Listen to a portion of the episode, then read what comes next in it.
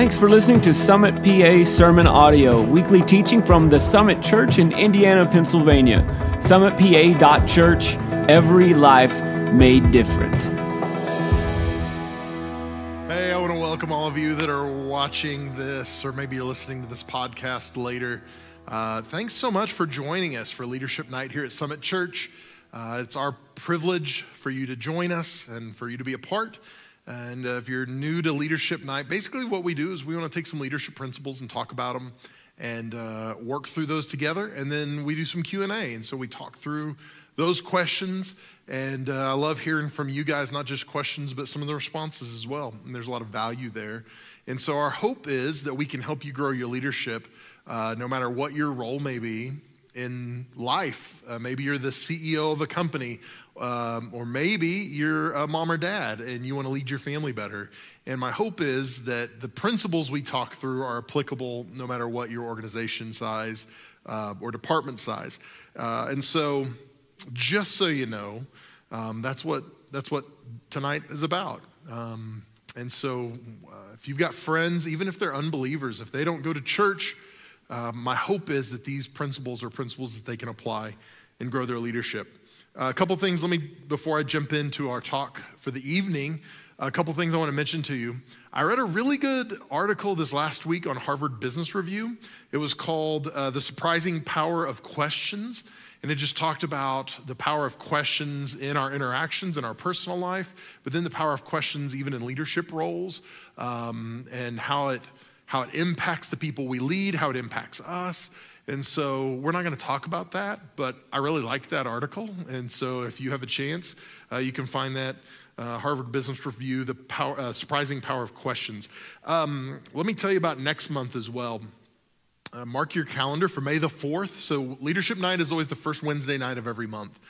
Uh, and so May the 4th is our next one, and there's some Star Wars nerds, I'm sure, that are already making plans. We're not going to do anything Star Wars related on May the 4th, but I, I'm excited because we're going to talk about a topic that I'm excited about. Um, and the, the topic is going to be how to build a winning culture in your team. So, how to build a winning culture. And um, I, am going to bring in a friend and I'm going to interview him and talk about it that I think he's an expert on the, in the field. Uh, Coach Joe Lombardi is going to be with us next month. And we're just going to talk about what does it look like to build a winning culture. And we're going to talk through leadership principles that he's applied through his years of coaching. And if you don't know Coach Lombardi, he's fantastic. Um, godly man, loves the Lord, and he's one of the winningest, he, he's leading one of the winningest basketball programs uh, in the NCAA over the last 10 years. Uh, they've had a tremendous amount of success, and uh, he's turned around a program. His first couple years, they were rough because he inherited some challenges. As I'm sure some of you guys understand, if you're in a leadership role, you inherit some challenges sometimes, and he's turned that around. So join us next month, May the 4th, for Coach Lombardi as we're talking about how to build a winning culture on your team. Uh, tonight, we're going to talk through uh, a topic that was requested. I got a message from someone and they said, Hey, would you ever be interested in talking through this topic? Uh, basically, what do you do with toxic people? If you've got a bad team, what do you do? How do you handle this? What does it look like? And I will say, um, to start off, uh, there are some differences that we have to look at whether you we'll get into this some whether you inherit a team if you're new to a team uh, leading it or whether you're leading have been leading a team for a while and you've come to the realization this team is not effective this team is not doing what it was supposed to be doing and maybe you can't even identify that. You just know something's wrong. It's not working the way it wants. Maybe this is a very technical term maybe you feel yucky right? You're just like oh this team um, we've all been there at some point or another, and it's hard. And I think there are some principles we can talk through that are applicable, whether it's a person on a team or whether it's seems like it's team wide, it's everybody.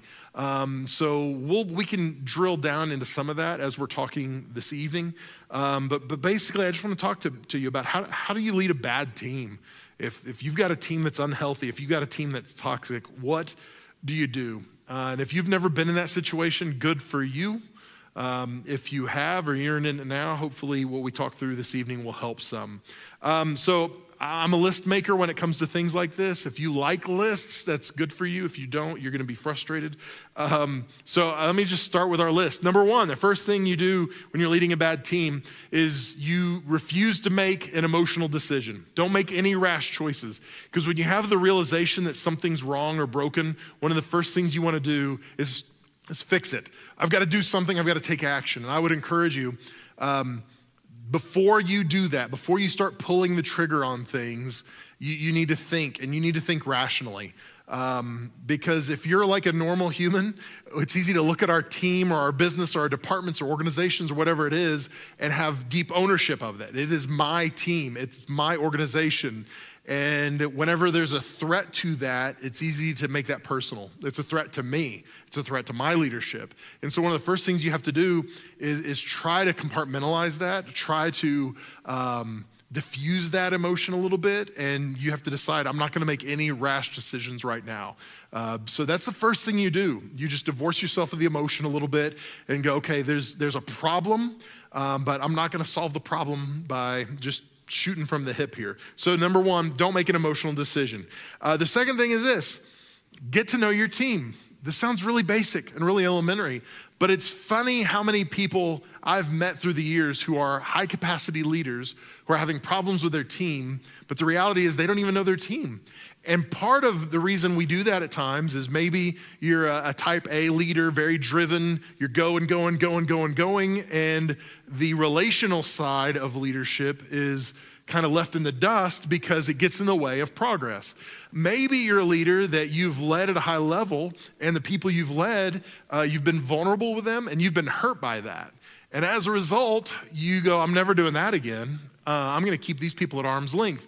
I'm never going to be hurt by the people I'm leading. And so as a result, um, you, you, you don't get to know your team. You don't get to know them. They are just cogs in a wheel, they're units of value for the organization, and that's it. And in some organizations, that might be able to work. Um, if you're in a sales organization, maybe you can have people that are just doing their jobs and just doing their thing and producing what they need to produce, and they're robots, basically.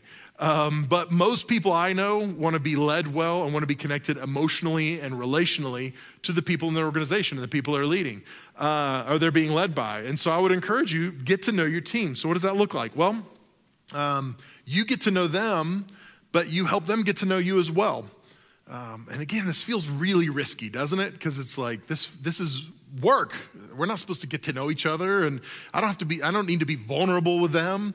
Um, but the truth is, we lead better um, when people know us, when people know our hearts. Uh, good evening. Uh, when they know where we're coming from, that is helpful. But it also helps us lead people when we know them well, when we know their heart, when we know their context, we know what's going on with their lives. It helps us. So it's important to be vulnerable. Um, one of the most important things you can do for your team is to be vulnerable with them. And that doesn't mean you tell them every gory detail of your life. You, you, have a fight with your spouse before you come to work, and you get to work and you're like, oh, I can't believe. Like, that's not what I'm talking about. But it's okay for your team to see that you don't have all the answers. It's okay for your team to see that, that you have problems and issues and challenges.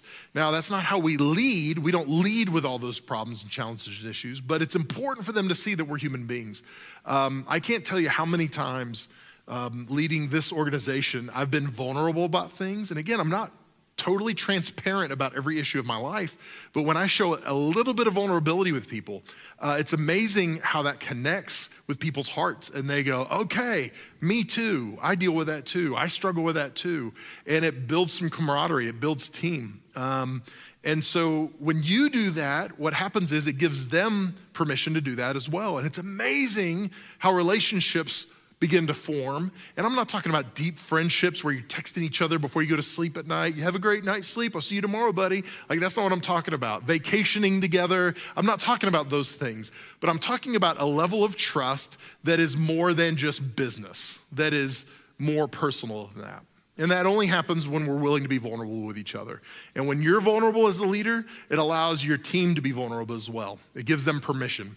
Um, a few months back, here at the church, I, I, preached a message, and in the message, I mentioned the fact that I see a counselor on a regular basis.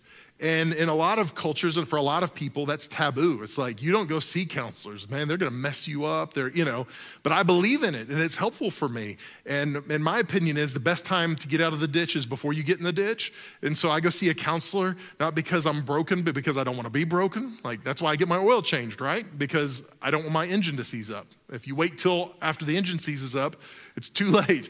And so I just talked through this with our church, and, and this is why I do this. And I had so many people come to me afterwards saying, Thank you for sharing that. I've been in counseling and I've struggled with guilt or I, felt condemned, or people coming to me saying, I've thought about it, but I didn't know if I should. And hearing you say that, thank you so much. And so there's something powerful about being vulnerable with your team and about being vulnerable with the people you lead. And I would encourage you to do that because you're going to get to know them and they're going to get to know you better when that happens. third thing is this how to lead a bad team. Third thing, assess the individual. So if your team is not functioning well, this is where you go, well, let's look at the individuals. There was a movie uh, that I, I, I, love movies. And there was a movie that, um, that I really enjoyed, and it was intense. Um, and it was about a jazz, a jazz band at this preparatory school in New York. And there was this very intense uh, music teacher. And he would go through, and the, to my ears, the band sounded great. But in the movie, he just stopped and he said, Nope, somebody's out of tune. Okay, you play. Nope, you play. Nope, you play. And he went down the line, and everybody had to play the part until they weeded out who the problem was. And if you've ever been in a band before, you've ever been a part of a choir, I was part of a choir in high school. Again, I'm being vulnerable with you guys. I'm just being honest. I was in a choir in high school. And when somebody was out of tune, somebody was off pitch, somebody was a little sharp or flat, that's what our music teacher would do. He'd go through the line and make you sing. And what he was doing is, we got to get to the problem because somebody doesn't know they're the problem. And the reality is, on your team, sometimes an individual is a problem and they don't even know they're the problem. They think they're just sharing their thoughts. Well, this is my truth, whatever it might be. But you've got to assess the individuals. You've got to figure out hey, is this individual a problem or not? Is this person singing on pitch or are they flat or sharp? And so this is where you take a hard look at the individual and you ask yourself about their performance. And performance is generally something very easy to measure. No matter what your metric is in your organization, you can usually look at somebody's performance and figure it out pretty quickly. Are they a high performer, low performer, mediocre? You can figure that out pretty quickly. That's an easy one to ask too. And every organization is different, but an organization, it's not just about their performance. The secondary thing is about character because their performance is important, but if their character is lacking, um, it's going to show in their performance at some point. And so maybe your organization is different, but I, I, choose to believe that every organization should value character over performance. And when we talk about performance, I want you to think about um, like skill, because, well, I'm getting ahead a little bit, because skill can be taught, right? Um, performance can be aided, but if somebody's just bad, if somebody is immoral, if somebody has low character, it's hard to coach them up. You know, if somebody is just not a good person, it's hard to help them be a better person. Um, so it's not just about performance, it's about their character as well. Um, so let me back up. Um, yeah, I had to catch it back up in my notes. There's a difference between being uh, in a funk and being someone who's lacks character. So you've all known people, maybe you, you worked with people, maybe you've had people on your teams that they were just in a bad season. Maybe they were going through something. Maybe they were going through a divorce, they're having problems at home, and they just weren't themselves. That's different than somebody having bad character. Bad character is a plague. Uh, a bad season is something you can weather if it's the right person. Um, so you have to assess is this just a bad season for this person, or is this person just a bad person? Is this person just a wrong fit for organization? Are they toxic? Um, and this is the thing toxic team members poison others, toxic things spread. Um, so, um, Marie Curie, she was the one who um, is like the, the mother of nuclear medicine. And if you wanted to examine her documents that she used to study, even her cookbook, you would have to have special permission. You'd have to have a lead lined suit because the things she touched are all radioactive. uh, because she had so much radioactivity on her as she performed these experiments. She had no idea that she was toxic. But what happened is she ended up contaminating everything she touched. And so now, even today, um, if, if you want to examine some of the documents she used, and like I said, even her cookbook, it is all in lined boxes. You have to have special permission, wear special suits, because that toxicity is still contaminating things even today. And this is how contagious toxic individuals can be. So, this is one of the reasons why it's important to do an individual assessment and not just go, this team stinks, but what is going on with the individuals? Okay, this person's performing well, uh, their character seems to be high, so are they the problem? And go through until you find the person, because one person can contaminate a whole team. Uh, there was an old saying, uh, I grew up in the South, um, one bad apple boils a whole bunch, right? And so this is the case on your teams. You can have one low performer, one person with a bad attitude who starts to infect the people around them. And it's really important to do an individual assessment, to assess the individual, and then to figure out um, to figure out what to do. Um, it's interesting. Speaking of toxicity, I was thinking about this. Uh, in Finland, they were they were adamantly opposed to. Uh, to storing uh, nuclear fuel rods in, in, the, in their country. Uh, they wanted them out and away. They didn't want the waste, the nuclear waste. They were afraid of what it would do and how it would contaminate. And um, today, they, they have one of the largest, a private company has built one of the largest, for lack of a better way of saying this, toxic fuel dumps in the world in Finland. And the thing that turned the dial for them was because this company was like, hey, we will build you roads and schools and infrastructure, and we will take care of you if you'll just let us build this gigantic hole and dump these fuel rods in it. And before long, they were like, that sounds pretty good. Um, and it's funny because it's not funny. Um, this ground will be poisoned and they, they're taking precautions but literally 100000 years from now they will still be dealing with the toxicity in the ground. Um, and again, this isn't a statement about nuclear power or anything like that. It's just funny that these people were adamantly against it, and then there was something working in their favor, and they weren't so opposed to it anymore. And this is what happens on our team sometimes. We can convince ourselves that a toxic person is not so bad because they're a high performer. Um, oh, they're not, man, they're doing a great job. They're working really hard. They're putting in long hours. Look at what they're producing. And it's like, yeah, but they're also contaminating people against leadership and against, and so we have to take all these things into account when we're assessing the individual. Um, and really, we have to understand this is shaping the culture of the organization or department. Um, if, if you allow a toxic person to go unchecked, they will determine the culture of your team. Um, you're not determining it anymore, they are. And so if you're leaving that unchecked, that's on you and not on them. Okay, number four, um, t- again, talking about how to lead a bad team. Number one, don't make emotional decisions. Number two, get to know your team. Number three, assess the individual. Number four, identify what kind of team you really need to win. So if you know what your what your goals are, what we want to accomplish as a team, that's where you go. You have to back up and go. What kind of team do we need to do that? Um, it's funny. I was talking to a pastor of a very large church a few weeks ago, and he said, Mel, one of the things we were talking about boards and structures of boards, and he said, one of the things I think is funny is a lot of people will say, what you want for a board are people who have led at really high levels, had really high influence on teams. Um, you know, those are the kind of people you want on your board. And he said, but what I've discovered in my life is a lot of times all those people, like if you have a team full of those guys, they all want to be right and they all want to have their say. And he said sometimes that creates more problems and they don't function well as a team. They look great as individuals, but they're bad working as a team, as a board for a church. And he said, So really, you've got to think about the makeup. And I thought exactly about this because if you think about any other team, a sports team, for instance, if you had all people who play the same position. We're in Steeler country, right? If you had all offensive guards, 11 of them on the field on offense, they probably wouldn't be very effective. They'd be great at defending the offensive line. They'd be terrible at the skill positions, right?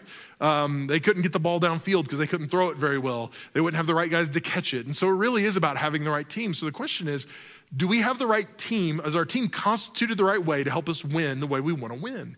And that's where you have to ask these questions and decide what does it look like? So, does your current team, the team you currently have, allow you to win? And if the answer is no, no matter how much you like them, you've got to figure out how to make changes in order to see the win happen. Um, because if you're not able to win, you've got a bad team. No matter how much you like them, no matter how nice they are, none of that stuff matters if you're not winning, whatever win looks like for your organization. Um, so you need to ask yourself what needs to change? Uh, is it their skill? Is it their character? And we talked about that earlier. Um, I can train for skill, I can't train for character. So in our organization, we're gonna look for character first, and then we're gonna look for skill secondary. I can help somebody be a better communicator. I can't help somebody love Jesus more or to be more moral, or I can't do that. So if they don't bring that with them, I can't help them with it. And so in your organization, you've got to figure out um, how much does character matter versus skill? Um, what does that look like for us? And this is the other thing I would say when it comes to identifying um, what kind of team you really need to win. I, I want to challenge you to set high standards. High standards. Uh, one of the problems we have so many times is we have teams that are underperforming is because we've set the bar so low that they're kind of doing what we need them to do, but they're not doing what we really want them to do. Man, we want to win, but our team is kind of the middle performing and not doing great. And I think it's important to set high standards. I think people want to be challenged to meet high standards. Um, and if we as leaders don't set high standards for our teams, most of our teams aren't going to magically meet higher standards uh, especially in sales organizations. It's amazing how uh, in sales organizations um, we tend to, to meet the, the lowest rung necessary to make bonuses or you know those kind of things. And so I would challenge you to set high standards for your team. And not only that, set high standards for yourself. So identify what kind of team you really need to win. Number five, this is where the fun part starts. Make some hard decisions. So after you've identified, hey, uh, here's a person that may be a problem. Hey, here's how they fit or don't fit on our team. This is where you have to make some hard decisions. Um, what am I going to do about this now as the leader? Um, I don't know if you'll understand the way I say this. It looks better in writing and in my head, but I'll say it this way uh, No one is better than the wrong one. And I tell leaders all the time if you've got a bad person on your team, I'd rather have no one in that position than a bad person. And you go, well, Mel, you don't understand. In our organization, we need, no, no, I get it. I get it. I understand.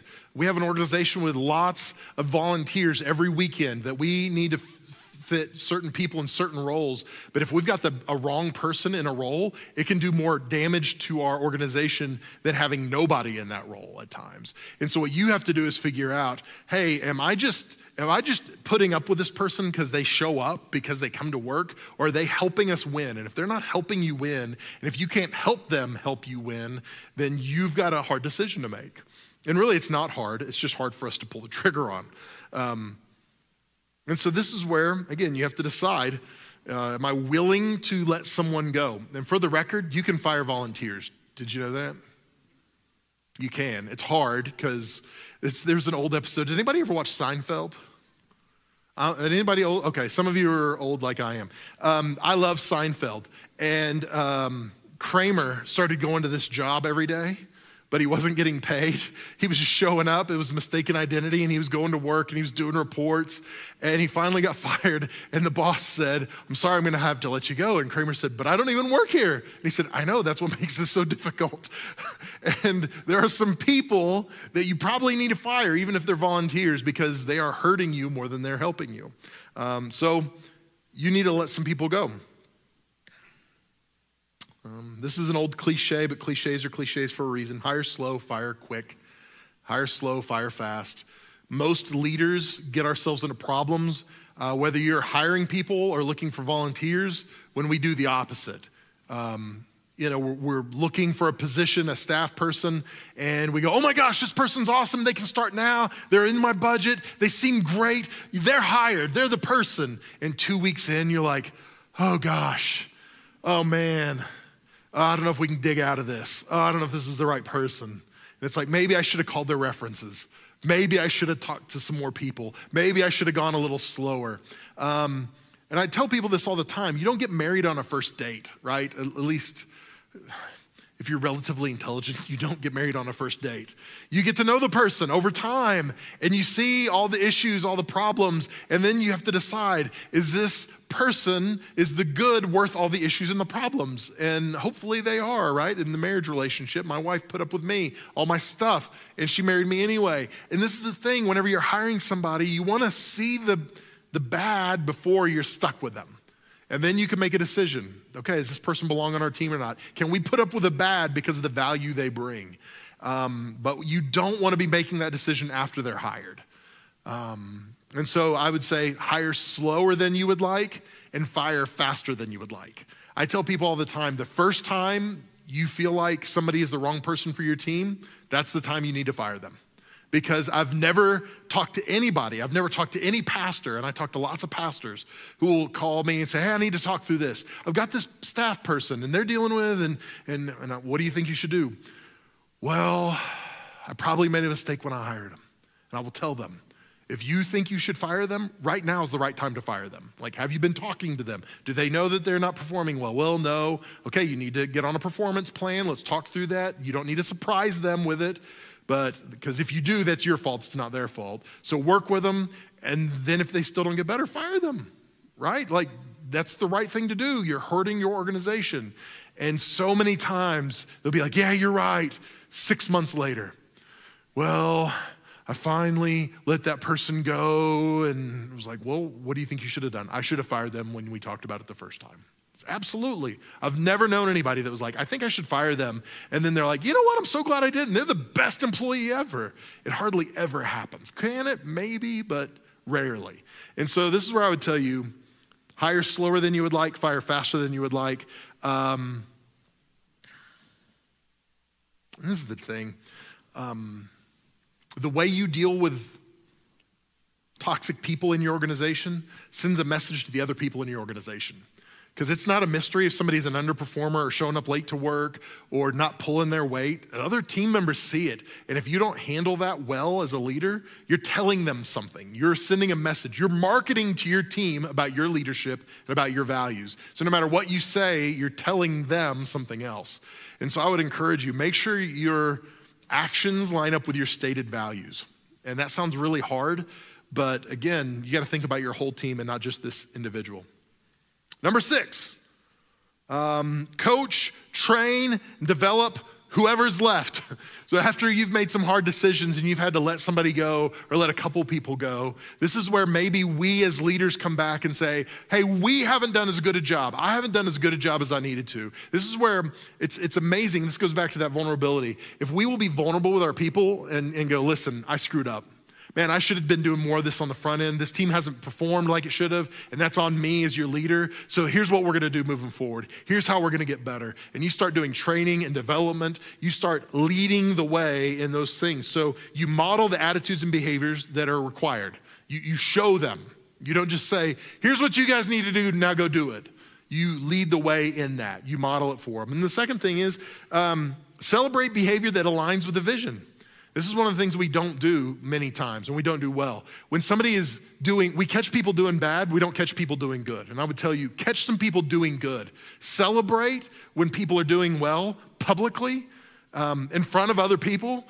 In a, in a team meeting, you might go, Man, guys, I want to let you know, Aaron, you did so well with this project. Thank you so much for your attitude. I saw what you did. Man, that means so much to the team. Thank you for making us better. It's amazing how the rest of the team sees that, and it's reinforcing for them the kind of behavior that we want to see out of teams. Um, but if all we do is punish bad behavior, we're reinforcing negative stimulus. So I would say reinforce positive stimulus, celebrate good behavior. Number seven, repeat yourself constantly. I'm going to say it again. repeat yourself constantly.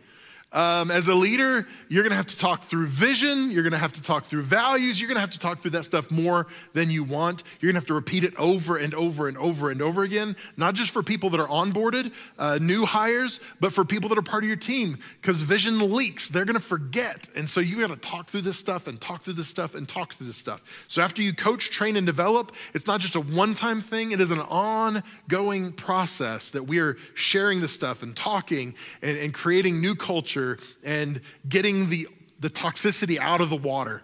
Because once something is in the water, um, it is hard to get it out. And so you have to be persistent about it. You have to keep going and, and you can't give up. Because you do something one time, it's not enough. You're gonna have to keep doing it over and over and over. And then the last thing is this, and this one's kind of tough. Number eight, um, you have to figure out if you are the problem. Because I've talked to some leaders that are like, man, my team stinks. And as we start getting into it, it's like, ugh, you stink, right? I can't understand why they don't perform well. And it's like, well, because you communicate badly, you don't follow through, you don't follow up. Um, here's, here's a list of reasons why they're not performing well it's because you're not performing well. And we don't want to hear that, and we don't create a lot of room for that. Um, in my experience, bad teams come from bad leaders. And so maybe you've inherited a team and they had a bad leader before you. And so that team is a product of a bad leader. Um, but if you've been part of a team or if you've been leading a team for more than,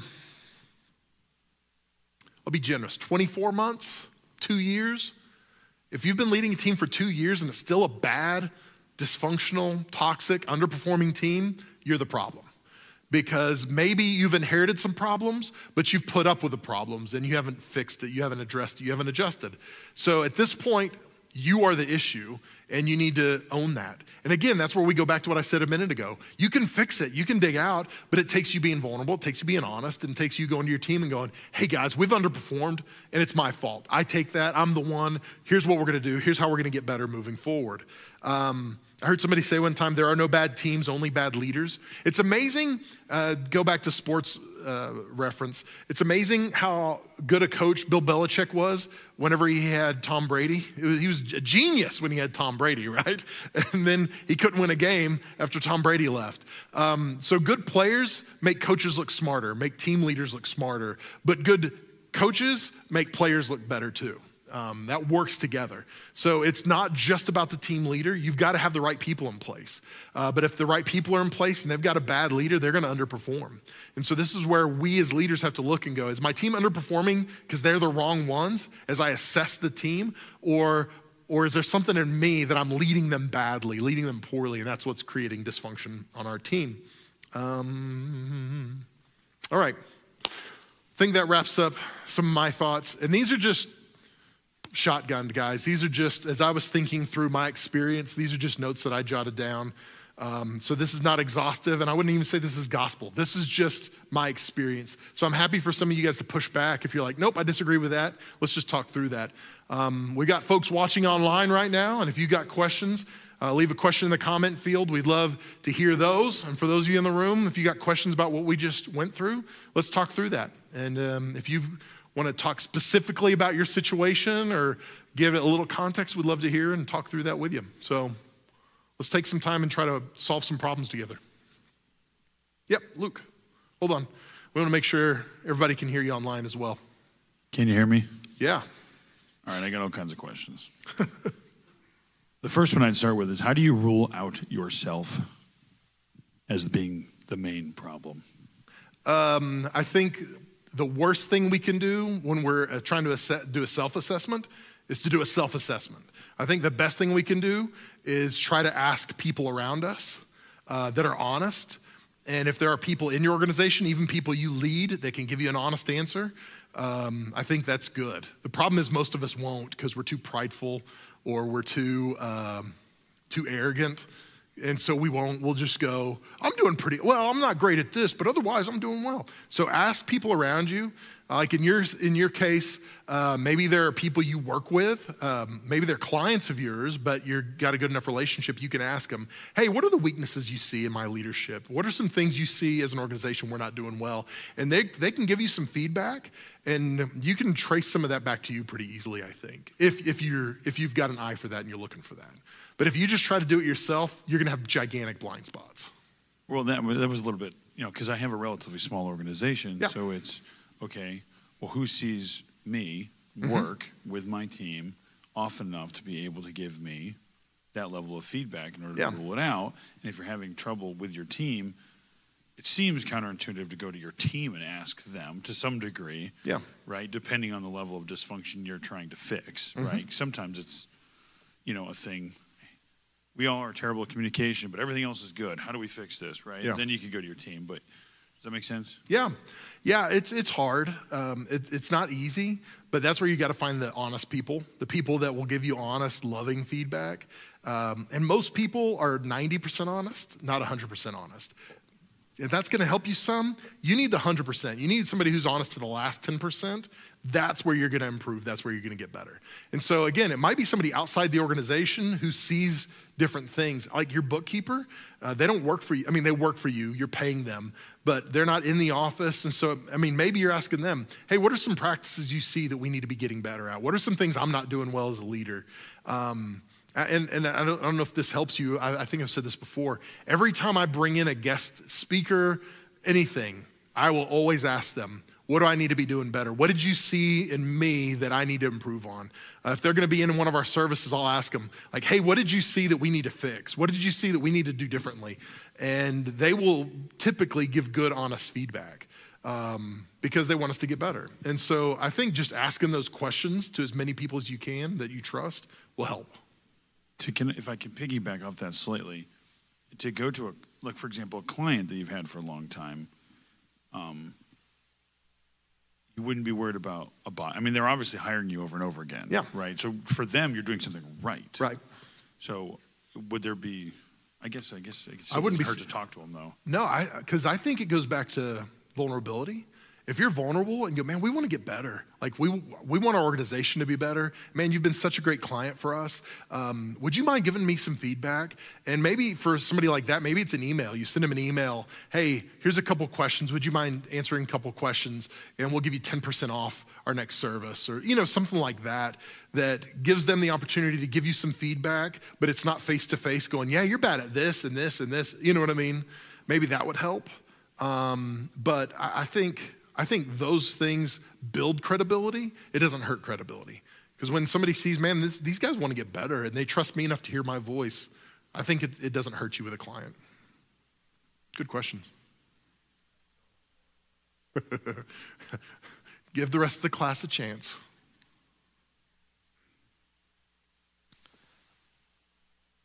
part of i guess assessing your team might mean finding out that you have some toxic people on your team how do you deal with like like a toxic personality where you can't even really tell what's truth and what's not?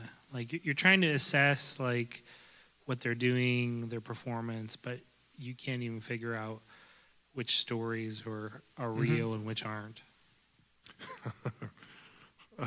So the implications of that are different in your organization than they are in my organization, right? Because if somebody who is um, has problems telling the truth at our church, that's more significant to me um, than it might be in your organization. Somebody's lying about their personal life, or they're just being deceitful about some things that aren't hurting the bottom line necessarily, but it's just creating a dysfunction on the team. And that's where I might have a conversation with HR, depending on what the culture is on, in your organization. I might have a conversation with them and go, hey, here's what has been happening. And if it's somebody that you are leading, that's where I would document it, even if it's not formal documentation, um, like in their personnel file. That's where I would document it and keep track. Hey, we talked about this here, and I know for sure that's not true because of this. You know, like I would keep track of those things so that you're building a case. So if it ever comes to it, you can say, here's the evidence, here's what I've seen. And it's not just based on feeling like, well, I feel like they haven't done a great job, or I feel like they've kind of been dishonest. And that just helps you build the case a little bit. But it's harder uh, in, in organizations that are more just about the bottom line. Because if they're producing and they're doing their job, but they're just kind of a terrible person, that you're just kind of stuck. Um, especially if there are things in place where you don't have the ability to let somebody go because they don't get along with people very well, or, you know. So, yeah, you're kind of stuck. But I think HR is there to help be an advocate and help, help you navigate that. That's a good question. What else? Any questions online? None yet. Okay. And going back, to, it looks like we're going back to the Luke well.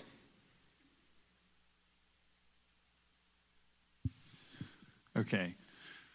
So if you go through the period of asking questions and self reflection and bringing in outside people to help you assess yourself, right? Yep. And most of us are going to find out you're doing some things poorly and some things well, right? That's, Mm-hmm. I'm going to assume your average human being does some good, some bad Yeah. to different degrees.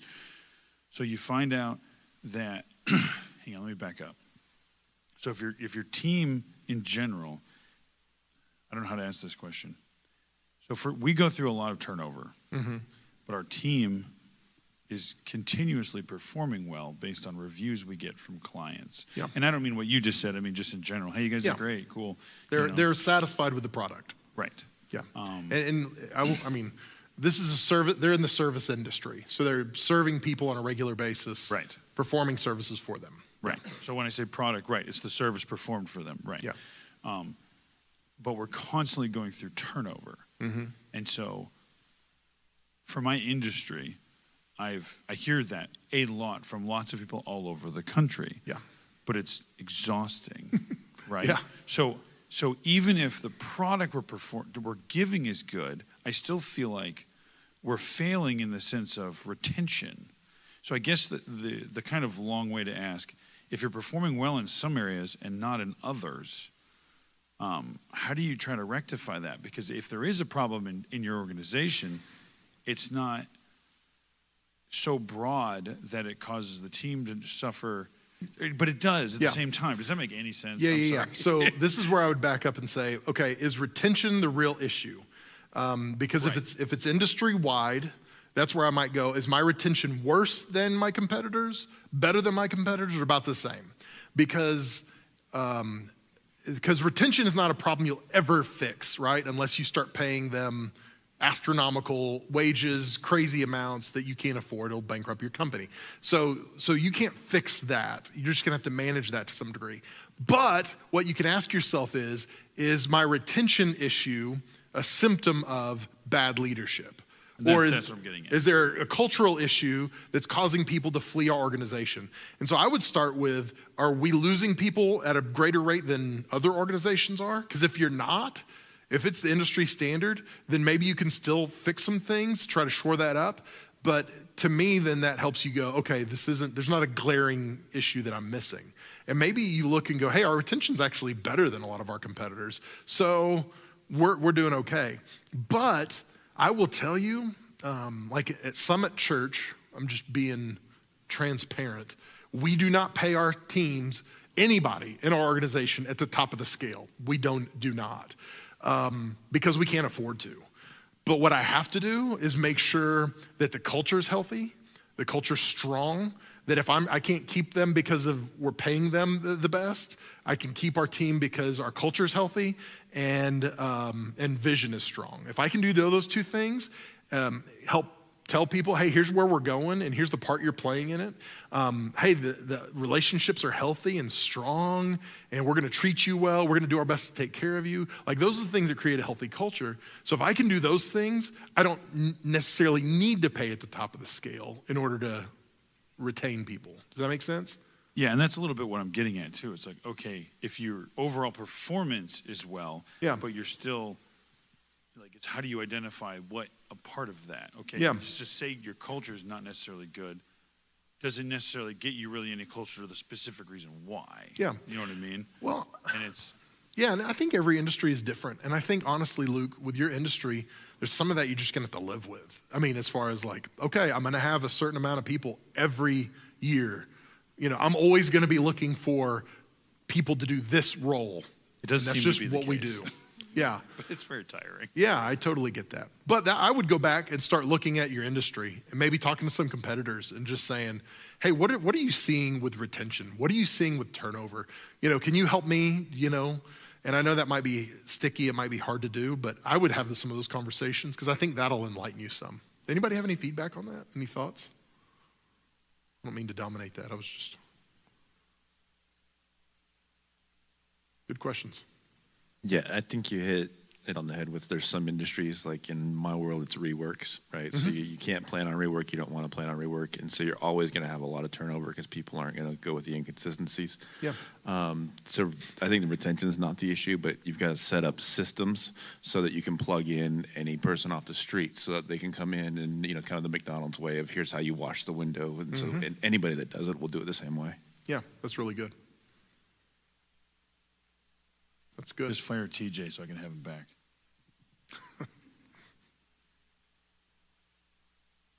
Michael, you haven't answered. I asked any questions today. I know it's so weird. I feel um, weird. Yeah, usually. Very talkative room tonight. Yeah. So I'll put this in a secular context first, and then I'll change it to a church context. What if you have a salesperson or an engineer who is like head and shoulders better than his or her peers, but is a bad leader? In like in a church context what if you have someone who's like a silver tongue preacher or a really dynamic worship leader but is not doesn't have leadership skills? What do you do with that person? I uh, personally i would limit their leadership. Um, and now here's the challenge.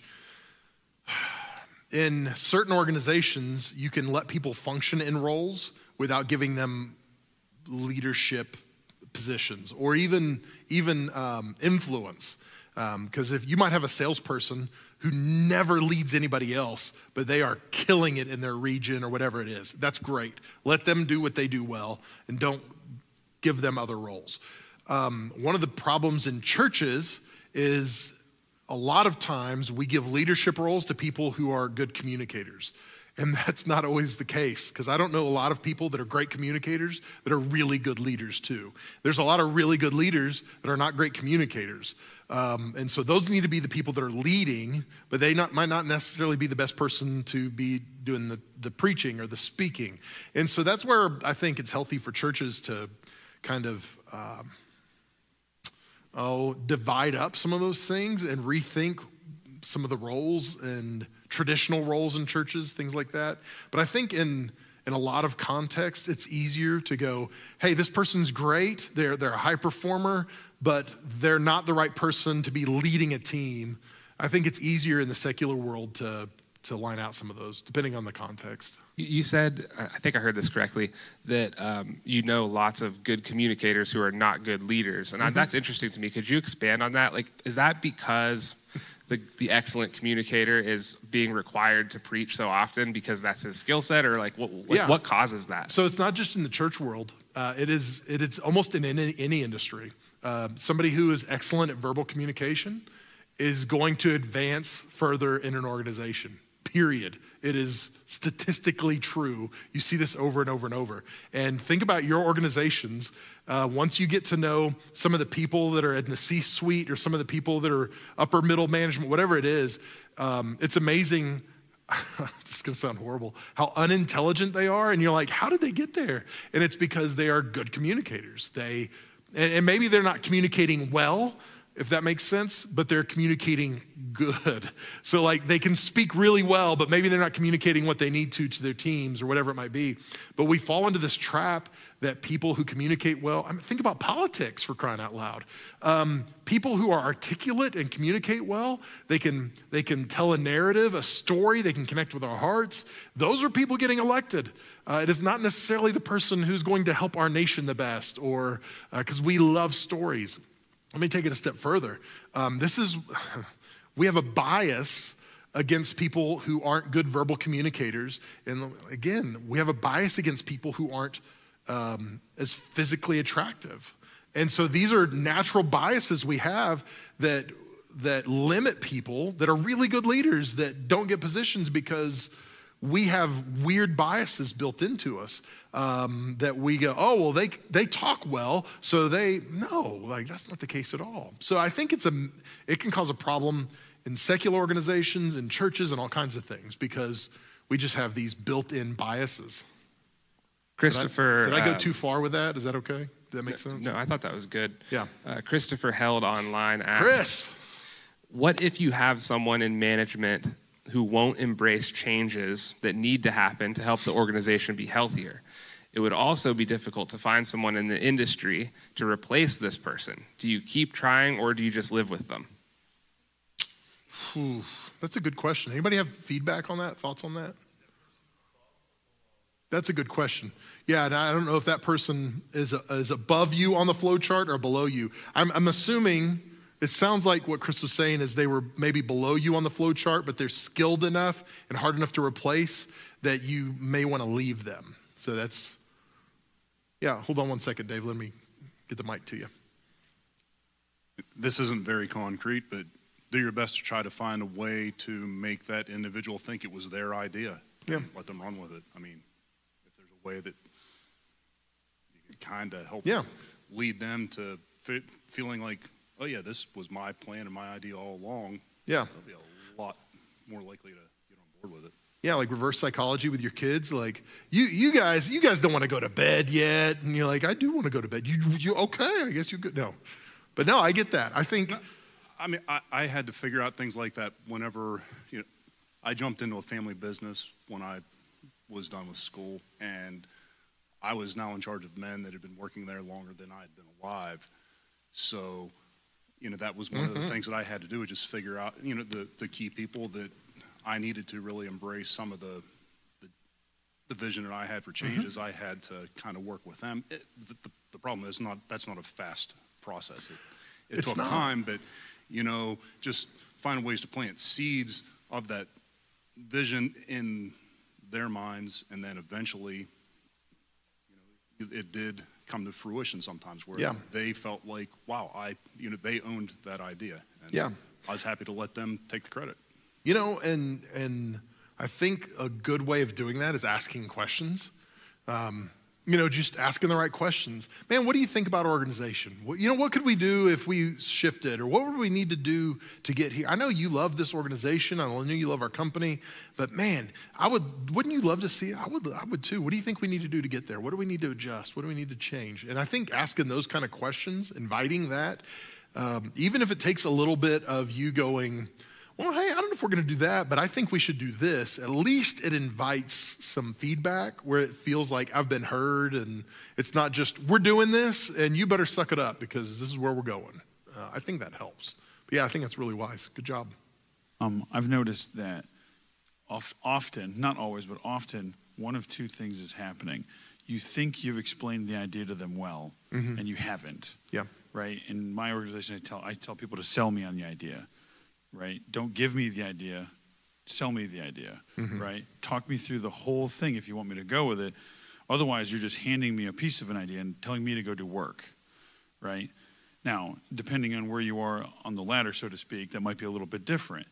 Um, but you know, even when I'm explaining it to my guys, sometimes I just feel like I explained it. I can't believe they don't understand, and they're all like, "What did he just say? I don't understand." Yeah. So sometimes you just need to make sure Yeah. That they really actually heard you, right? And the other thing that I found is, at least on my more management levels, is make sure they that we all have a clear understanding that if we're on, on a certain level, once we walk out of the room, this is what we're doing, mm-hmm. and at that point, once you walk out of the room, the disagreement of it is over, mm-hmm. right? Work it out, hear them out, talk about it, kick all the ideas around, and once you've refined it, this is what we're doing now. And Yeah. make sure they understand that, otherwise, it could get negative really fast. Yeah. So, those are two things I've noticed. That's good. Dave, yeah, we can, we can go back over here. We're good. Michael needs the exercise. Okay, uh, so back to the uh, you know changes that need to be made. Um, try asking yourself, why does that matter? Why is that important? About four or five times. Like, well, I, f- I feel like we need to make this change. Well, why do we really need to make that change? And then you'll come up with a reason. Well, why is that important? Why does that matter? You come up with another. Re- if you're able to get through about four or five uh, iterations of doing that, you, you're going to have a much better chance of being able to articulate the change that needs to be, to be made and some real reasons. It- It'll be a lot easier to do, like you're saying, sell that idea and get some buy-in from people. It'll be a lot more clear. Well, and change is a lot more palatable when it's tied to clear vision. And, and that's, I mean, that's essentially what you're saying. Um, so, any organization, people are resistant to change, but if you can tie it back to here's how we're better as an organization, here's how we'll sell more widgets, here's how we'll get more clients, here's how we'll, you know, if we just yeah, and this is how it helps you. And so this is why it's good for all of us if we do this. Um, that makes it so much easier. It doesn't mean people are going to like it because even in our organization, I can be like, here's what we're going to do, and we're going to see more people saved, which is like why we exist, right? Um, and there's still people that are like, yeah, but we're not going to do it the way I want to. It's like, but here's the win. And they're like, yeah, but so you're always going to have that. But it, it does make it a little more palatable. It, it's harder to argue when we can tie it back to the vision and the win. So that's good. Still got a few more minutes. Questions? Comments? Going back to Luke, did some, Aaron, did you raise your hand? We'll go back to Aaron. Luke's, Luke's dominating the mic time tonight. I was just gonna say, if you haven't read the book yet, uh, "Who Moved My Cheese?" Uh-huh. Like, is there really like under like if you have a leader that doesn't want to change, the it's a super short book. You can read it in an hour, and it personifies the different reasons why people don't want to change. Mm-hmm. And if you don't understand why somebody doesn't want to change, it's hard to help them walk through that process. Yeah, for sure.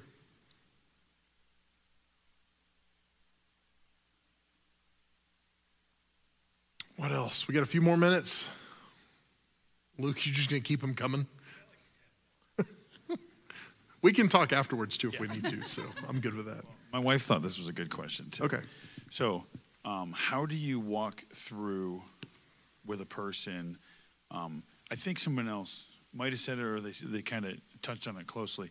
They might be a good salesman, for example. For the record, I am not talking about my salesman. Okay, just as an example, just because they might be a good salesman doesn't make them a good manager of salesmen. Right. So, for example, how would you work through um, basically pulling them back out of that role, right? And or the same kind of idea would be how would you manage pulling, hiring someone new to be placed? It's kind of a double question, I guess. Um, basically, how do you work through a demotion? If somebody was in a role, didn't succeed in that role, but they had succeeded in the role right before that, Yeah. you don't want to get rid of them necessarily because they're still a good performer. Yeah. Yeah, uh, um, we've talked about this before. One of the biggest mistakes sales organizations make is promote good salespeople into manager positions because a lot of times they're terrible managers, but they're great at sales. What made them good at sales sometimes is what undermines their leadership as managers. And so I think just being honest with them, there's not an easy solution. I think being honest with them and saying, hey, you are far more valuable to this organization as a salesperson. Um, you're going to help us more. And, and in a lot of organizations, um, a, a high, a, a high performing salesperson can actually make more than the people that is, are overseeing them, managing them, uh, with you know with bonuses and incentives and all that kind of stuff.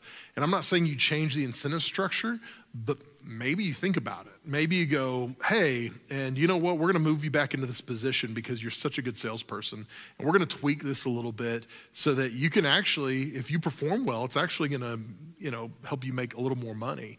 And I don't know if you could do that, but that's just an idea. That's a thought. Well, um, to I used the word sales and I shouldn't have. So I so You lied to me.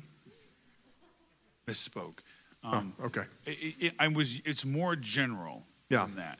Um, we had a guy who was a good worker who I tried to train up to be a team leader, Okay. and it was too early. Yeah. Right. I still think this person. I mean, he's since moved on from our company, but I still think this person's going to end up being a good team leader Mm-hmm. someday. But I had put him in that role too soon and Mm-hmm. pulled him back out of it, and then you run the risk of right egos and that sort of thing.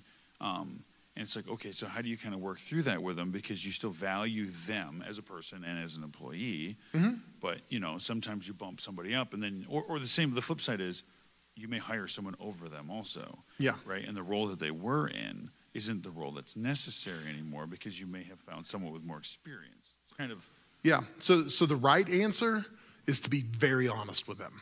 Because what we tend to do is things like what you described, where we go, okay, we're not going to move them, but we're going to move somebody else into this role. And so we're going to keep paying them at this role because we don't want to have a hard conversation, but we're going to move somebody else in here. So now I'm paying even more money to people that aren't doing what I need them to do just because I'm unwilling to have a hard conversation with them. And and you may lose them but again that's a good leadership lesson for you to go okay i'm gonna just like we hire slow and fire fast uh, i would say promote slow too. Um, let them earn it before you just go man i see it in them. Let's put them in that position. Hopefully they'll earn it. Um, that might work sometimes but i would rather see them perform and build and whatever they're gonna do. You know whatever i need them to do in that role i want to see them do that to some degree before they do it. So but I think that's where you go, okay, lesson learned, you own it, you talk to them. Man, I still believe this is right for you. It's just not the right timing, and that's my fault. That comes back on me. But man, I love you and I believe in you. And if you can't take this, you know, this change, then I'm gonna I'm gonna help you find something else. If you feel like you got to lead of our organization, I get that. I'm, and I'm sorry, that's my fault. But I think you fall on your sword and own it, and I think that's probably the most honorable thing to do. Because I've been in positions where I had somebody say, Hey, we put you in this position and you didn't perform. It was like, wow, thank you very much. That's so exciting. Like, uh, but it was really, he was trying to cover himself. And anyway, so I think the best thing to do is just to go, you know what? I made a mistake. I shouldn't have put you in that position. That was on me. And I see this and I still see this and I still believe this for you, but the timing's wrong. So that's good. Hey, it's eight o'clock. So I always want to be. Uh, be right on time with us. We start at seven, we're over at eight. So I want to say thank you guys for joining us for Leadership Night. Let me pray over you before dismissed, and then we'll cut you guys loose. Lord, thank you so much for what you've done. I thank you for the group of people that are here tonight. I thank you for those that are watching and listening online. I pray that as we are finishing up, Lord, you would work in our lives, you would grow our leadership, and you would help us be the kind of influence we need to be and that is going to help us and help our families and help our teams win. So, God, have your way with us. Be glorified through us. In Jesus' name, amen. Guys, thanks for joining us for Leadership Night. Have a wonderful evening. And don't forget, if you'd like a copy of the notes from tonight, my notes, uh, sign in on the uh, sign in sheet as it's coming around. Put your email in. If you're watching online and you like the notes, uh, just comment give us your email, and we'll make sure we get those to you guys. God bless you.